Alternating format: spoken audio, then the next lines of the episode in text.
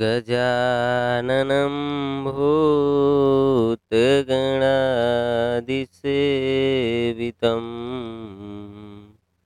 कपित्थजम्बूफलचारुभक्षणम् उमासुतं शोकविनाशकारकम्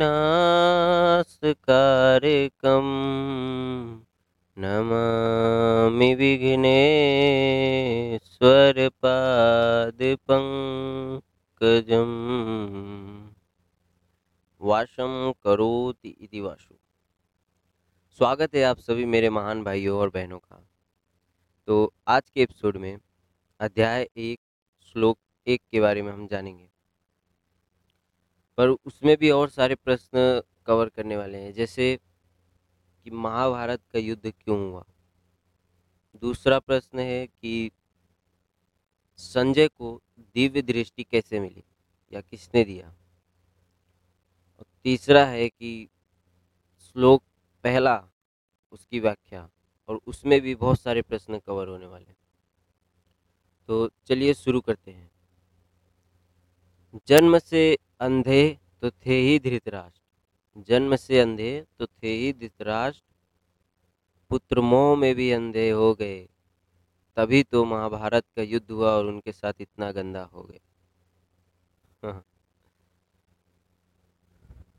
पांडवों ने बारह वर्ष का वनवास और एक वर्ष का ज्ञातवास समाप्त होने पर, जब प्रतिज्ञा के अनुसार अपना आधा राज्य मांगा, तब दुर्योधन ने आधा राज्य तो क्या, तीखी सुई की नोक जितनी ज़मीन भी बिना युद्ध के देनी स्वीकार नहीं की।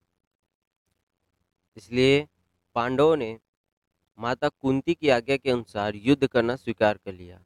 इस प्रकार पांडवों और कौरवों का युद्ध होना निश्चित हो गया और इसके बाद दोनों ओर से युद्ध की तैयारी होने लगी। महर्षि वेद व्यास जी का धृतराष्ट्र पर बहुत स्नेह था। उस स्नेह के कारण उन्होंने धृतराष्ट्र के पास आकर कहा कि युद्ध होना और उसमें क्षत्रियों का महान संहार होना अवश्य भी मतलब अवश्य संभव है। इसे कोई टाल नहीं सकता। यदि तुम युद्ध देखना चाहते हो तो मैं तुम्हें दिव्य दृष्टि दे सकता हूँ, जिससे तुम यहीं बैठे बैठे युद्ध को अच्छी तरह से देख सकते हो।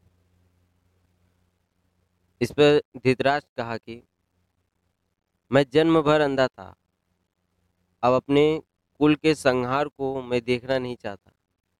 परंतु युद्ध कैसे हो रहा है, यह समाचार ज़रूर सुनना चाहता हूँ।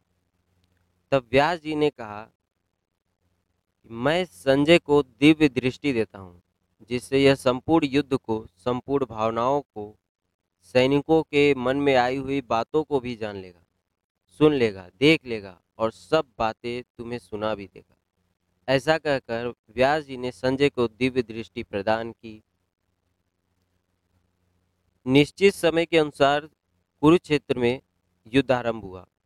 दस दिन तक संजय युद्ध स्थलों में ही रहे।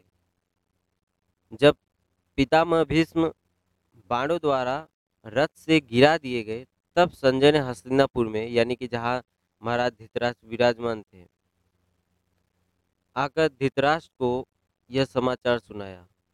इस समाचार को सुनकर धृतराष्ट्र को बड़ा दुख हुआ और विलाप करने लगे। फिर उन्होंने संजय से युद्ध का सारा वृत्तांत सुनने के लिए कहा।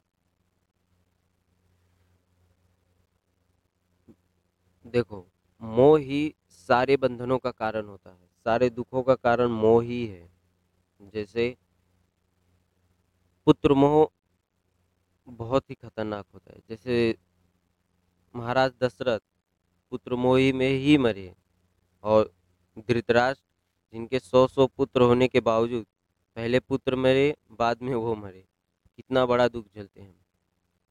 तो आप बताइए, आपको क्या लगता है कि महाभारत का युद्ध क्यों हुआ? देखो, एक ने वचन तोड़ा, ठीक है, और दूसरे ने वचन नहीं छोड़ा।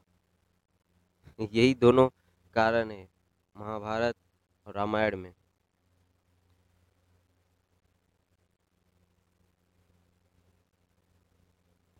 धृतराष्ट्रवाच धर्मक्षेत्रे कुरुक्षेत्रे समवेतायुयुत्सव। मामकाः पांडवाश्चैव किम कुर्वति संजय? धृतराष्ट्र बोले, संजय, हे संजय धर्म क्षेत्र कुरुक्षेत्र समवेता। धर्म क्षेत्र यानी कि धर्म भूमि कुरुक्षेत्र यानी कि कुरुक्षेत्र में समवेता मतलब इकट्ठे हुए। युयुत्सव मामका युद्ध की इच्छा वाले मेरे और पांडवा एव किम अकुर्वत? पांडव के पुत्रों ने भी क्या किया? मेरे और पांडव यहीं पे देखो, शुरू हो गया। मतलब महाराज धृतराज ने कभी भी पांडव को अपना पुत्र नहीं समझा। अब देखते आगे। महाभारत में कुल अठारह पर्व हैं। उन पर्वों के अंतर्गत कई अवान्तर पर्व भी हैं। उनमें से भीष्म पर्व के अंतर्गत यह श्रीमद् भगवद गीता पर्व आता है, जो भीष्म पर्व के तेरह अध्याय से आरंभ होकर बयालीसवें अध्याय में समाप्त होता है। देखिए, आप सब इसे ध्यान से सुनते रहिए, क्योंकि क्विज में आपको यही सब क्वेश्चन आने वाले हैं और यही सब आपको इनाम जिताएँगे। वैशंपायन और जन्मेजय के संवाद के अंतर्गत धृतराष्ट्र संजय संवाद है और धृतराष्ट्र तथा संजय के संवाद के अंतर्गत श्री कृष्ण अर्जुन संवाद है। संजय का जन्म गवलगढ़ नामक सूत से हुआ था। ये मुनियों के समान ज्ञानी और धर्मात्मा थे। संजयो मुनि कल्पस्तु यज्ञ सुतो गवलरात।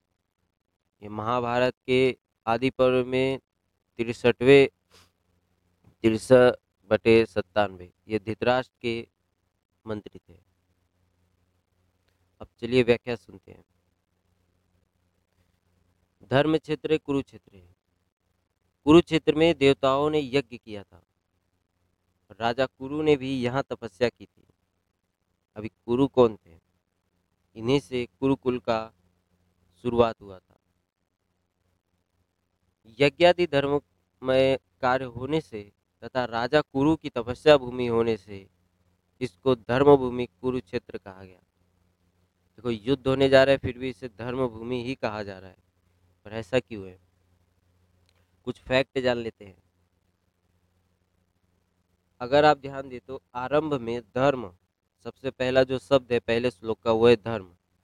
और इसमें देखा जाए तो अगर इसका आरंभ के धर्म में से अगर धर मतलब ध पूरा और आधा ले लिया जाए। और अठारवा अध्याय के अंतिम श्लोक में जो लास्ट में जो शब्द आते हैं मम, और इसमें से म ले लिया जाए तो भी धर्म बन के आ जाता है। और ये धर्म शब्द का मतलब क्या हो गया? कि संपूर्ण गीता धर्म के अंतर्गत है, अर्थात धर्म का पालन करने से गीता के सिद्धांतों का पालन हो जाता है। और गीता के सिद्धांतों के अनुसार कर्तव्य कर्म करने से धर्म का अनुष्ठान हो जाता है। तो ये बात है। अब देखो, धर्म क्षेत्र और कुरुक्षेत्र पदों में क्षेत्र शब्द दोनों धृतराष्ट्र का अभिप्राय है। क्षेत्र आप समझते हैं, एरिया यह अपनी कुरुवंशियों की भूमि है। यह केवल लड़ाई की भूमि नहीं है, प्रत्युत तपोभूमि भी है। यानी कि इसमें, इस भूमि पे जो भी मरेगा, उसका उद्धार हो जाएगा। क्योंकि वो हमारे ही भूमि है और यहाँ पे यज्ञ, धर्म, कर्म बहुत ही ज़्यादा हुए हैं। ठीक है?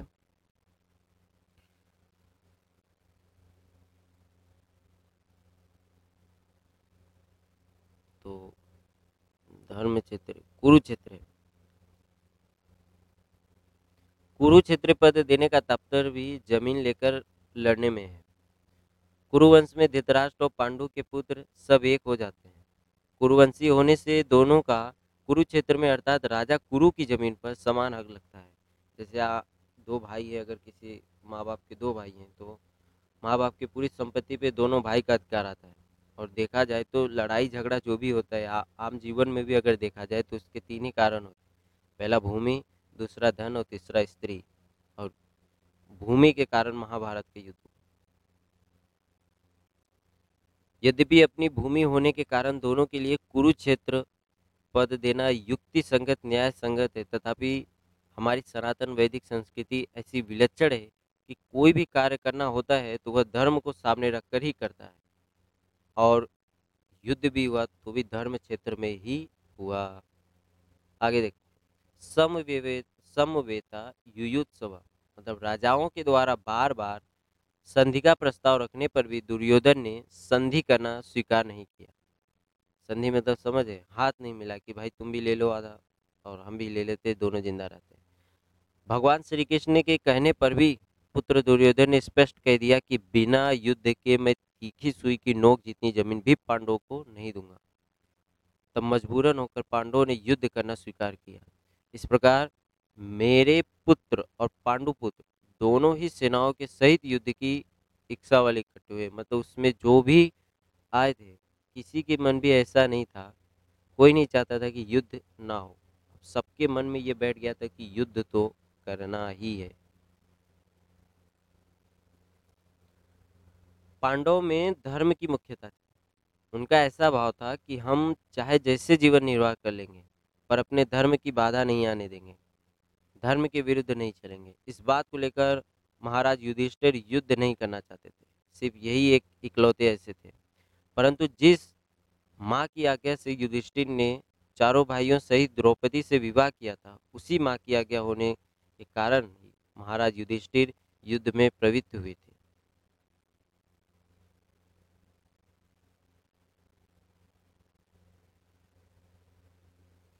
मामका पांडवाश्चैव। पांडव धृतराष्ट्र को अपने पिता बड़े भाई होने से पिता के समान समझते थे। और उनकी आज्ञा का पालन करते थे। धृतराष्ट्र के द्वारा अनुचित आज्ञा देने पर भी पांडव उचित अनुचित विचार न करके उनकी आज्ञा पालन करते थे। अतः यहाँ मामका पद के अंतर्गत कौरव और पांडव दोनों आ जाते हैं। फिर भी पांडवा पर अलग देने का तात्पर्य है कि धृतराष्ट्र अपने पुत्रों में तथा पांडु पुत्रों में समान भाव नहीं था। हम्म, सही बात है। यहाँ पांडवा पद के साथ एव पद देने का तात्पर्य है कि पांडव तो बड़े धर्मात्मा हैं, अतः उन्हें युद्ध नहीं करना चाहिए था। परंतु वे भी युद्ध के लिए रणभूमि आ गए थे। तो वहाँ आकर उन्होंने क्या किया? तो यहाँ आगे बोलते हैं। मामका और पांडवा, इनमें से पहले मामका, पद का उत्तर संजय आगे से, श्लोक से तेरहवें श्लोक में देंगे कि आपका पुत्र दुर्योधन ने पांडवों की सेना को देखकर द्रोणाचार्य मन में पांडवों के प्रति द्वेष पैदा करने के लिए उनके पास जाकर पांडव के मुख्य मुख्य सेनापतियों के नाम लिए हैं। अभी आगे हम देखेंगे। उसके बाद दुर्योधन अपनी सेना के मुख्य मुख्य योद्धाओं का नाम लेकर उनके रण कौशल आदि की प्रशंसा करते हैं। दुर्योधन को प्रशंसा करने के लिए भीष्म जी ज़ोर से शंख बजाया। उसको सुनकर कौरवों ने सेना में शंख आदि बाजे बज उठे। फिर चौदहवें श्लोक के उन्नीसवें श्लोक तक। इसी अध्याय में पांडवा पद का उत्तर देंगे कि रथ में बैठे हुए पांडव पक्षी भगवान श्री कृष्ण ने शंख बजाया। उसके बाद अर्जुन, भीम, युधिष्ठिर, नकुल, सहदेव आदि अपने अपने शंख बजाए, जिससे दुर्योधन सेना हृदय दहल गई। अब यहाँ पे मैं आपसे एक प्रश्न पूछता हूँ। बताइए कि युद्ध में शंख बजाना, युद्ध शुरू होने के पहले, युद्ध शुरू होने के बाद ऐसा क्यों करते थे? शंख बजाने से क्या होता है? अगर आपके पास ये उत्तर है तो ज़रूर मुझे बताएँ। मेरे टेलीग्राम चैनल पे या तो मेरे पर्सनल टेलीग्राम पे आप ये बता सकते हैं। ठीक है? आपको लिंक मिल जाएगा डिस्क्रिप्शन में। तो उत्तर ज़रूर दें। किम कुर्वत किम शब्द के तीन अर्थ होते हैं। जैसे एक हो गया विकल्प, दूसरा हो गया निंदा और तीसरा हो गया प्रश्न। तो युद्ध हुआ कि नहीं, यहाँ पे राजा युधिष्ठिर प्रश्न पूछ रहे हैं। इस तरह का विकल्प तो यहाँ लिया नहीं जा सकता, क्योंकि दस दिन तक युद्ध हो चुका है और भीष्म जी को रथ से गिरा देने के बाद संजय हस्तिनापुर आकर धृतराष्ट्र को वहाँ की घटना सुना रहे, यानी कि युद्ध हुआ। तो ये प्रश्न नहीं उठता कि युद्ध हुआ कि नहीं। तो मेरे और पांडव के पुत्रों का यह क्या किया जो कि युद्ध कर बैठे? उनको युद्ध नहीं करना चाहिए था। ऐसी निंदा या आक्षेप भी यहाँ नहीं लिया जा सकता, क्योंकि युद्ध तो चल ही रहा था। और धृतराष्ट्र के भीतर भी आक्षेप पूर्वक पूछने का भाव नहीं था। यहाँ किम शब्द का अर्थ प्रश्न लेना ही ठीक बैठता है। परिशिष्ट भाव। ठीक है? मेरे पुत्र यानी मामका और पांडु के पुत्र पांडवा इस मतभेद से ही राग द्वेष पैदा हुए, जिससे लड़ाई हुई, हलचल हुई। धृतराष्ट्र के भीतर पैदा हुए राग द्वेष का फल यह हुआ कि सौ के सौ कौरव मारे गए पर पांडव एक भी नहीं मारा गया। शुरू में ही आपको बताया कि मोह बहुत ही खतरनाक होता है। सारे दुखों का कारण मोह ही है। ठीक है? चलिए आज के लिए इतना ही। धन्यवाद। जय श्री कृष्ण।